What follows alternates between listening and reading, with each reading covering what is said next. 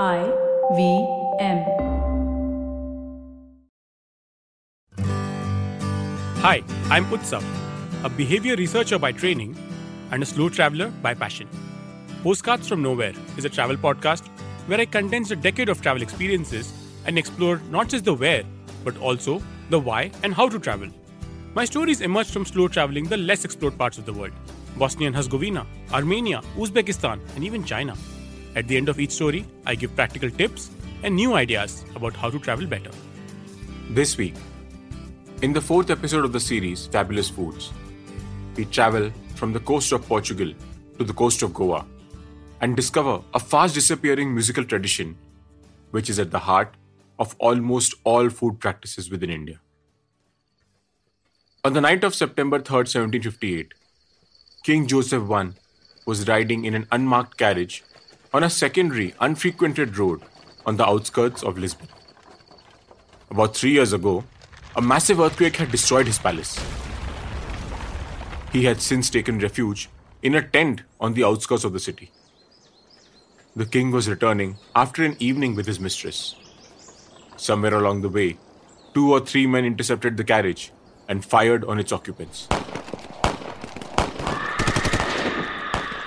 Joseph I was shot in the arm and his driver was badly wounded. But both survived. A few days later, two men were arrested for the shootings and tortured. The men confessed their guilt and stated that they were following the orders of the Tavora family, who were plotting to put the Duke of Aveiro on the throne. Most of the Tavora and Aveiro families were publicly tortured and executed on January 13, 1759, in a field near Lisbon. Afterwards, the ground was salted to prevent future growth of vegetation.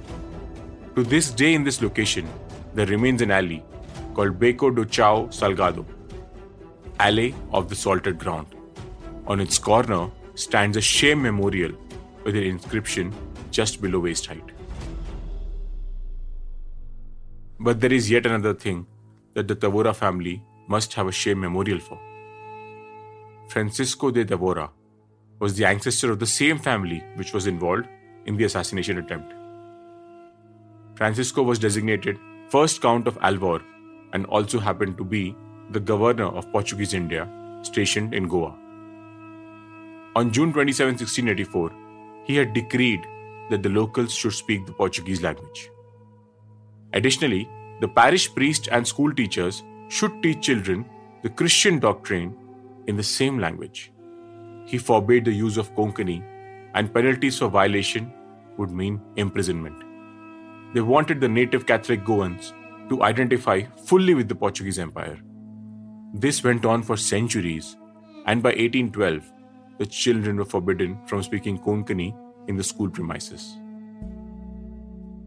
Even after four and a half centuries of Portuguese rule, not even 2% of the Goans identified Portuguese as their mother tongue. The colonial project had completely failed. But the banning in 1684 had an unusual impact. The local Christians started missing their songs at their weddings and other festivals. So they invited their Hindu neighbors to sing for them. This enraged the Portuguese missionaries, which prompted them to ban the practice of singing Konkani songs altogether. This is the voice of Saraswati Datta Savant. Had she been singing this song during Portuguese rule, she would have been imprisoned. However, her song is far from rebellious or seditious. She's in fact singing a very specific genre of music, which is fast disappearing from the landscape of Goa. Listen again carefully.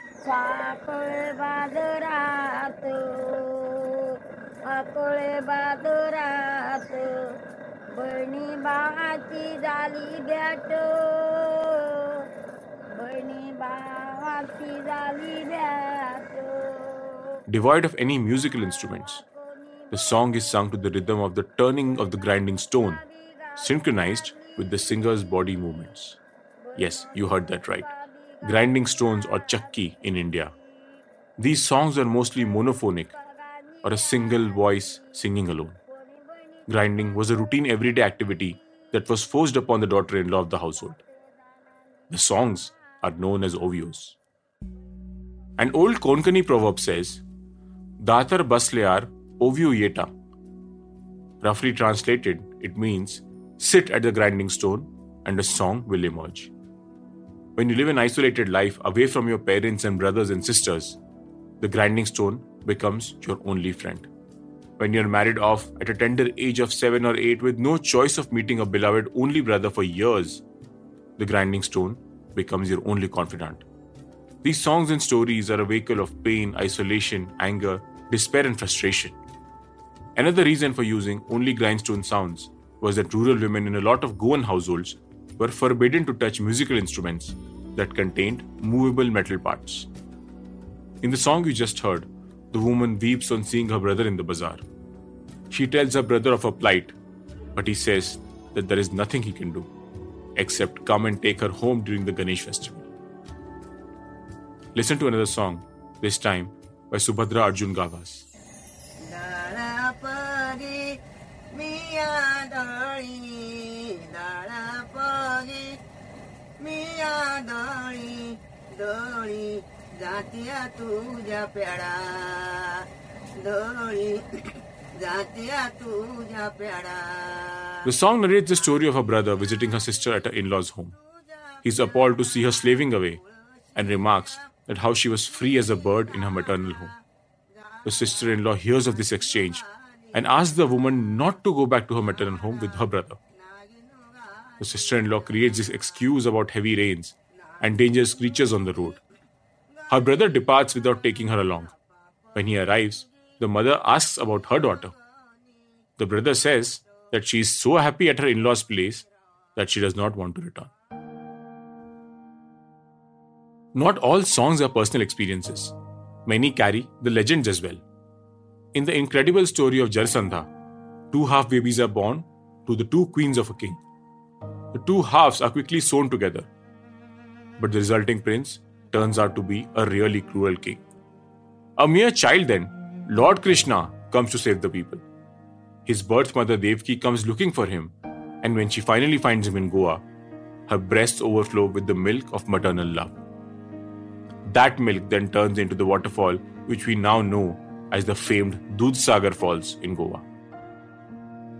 Whether the songs and stories were legends or personal experiences, the ovios formed a very intrinsic part of the lonely woman's existence.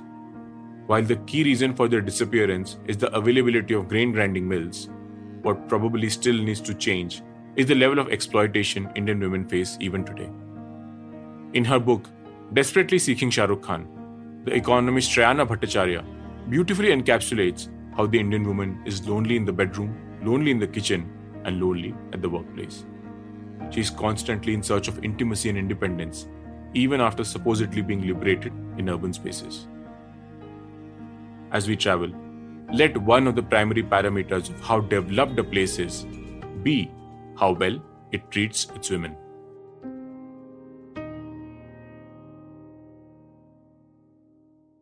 If you like this podcast, don't forget to check out other interesting podcasts on the IVM network. You can listen to us on the IVM Podcast app or ivmpodcast.com. You can also follow us on our social media. We are at IVM Podcasts on Twitter and Instagram. If you want to reach out to me, I am Utsav Mamoria on Twitter and YV Travel 42 on Instagram.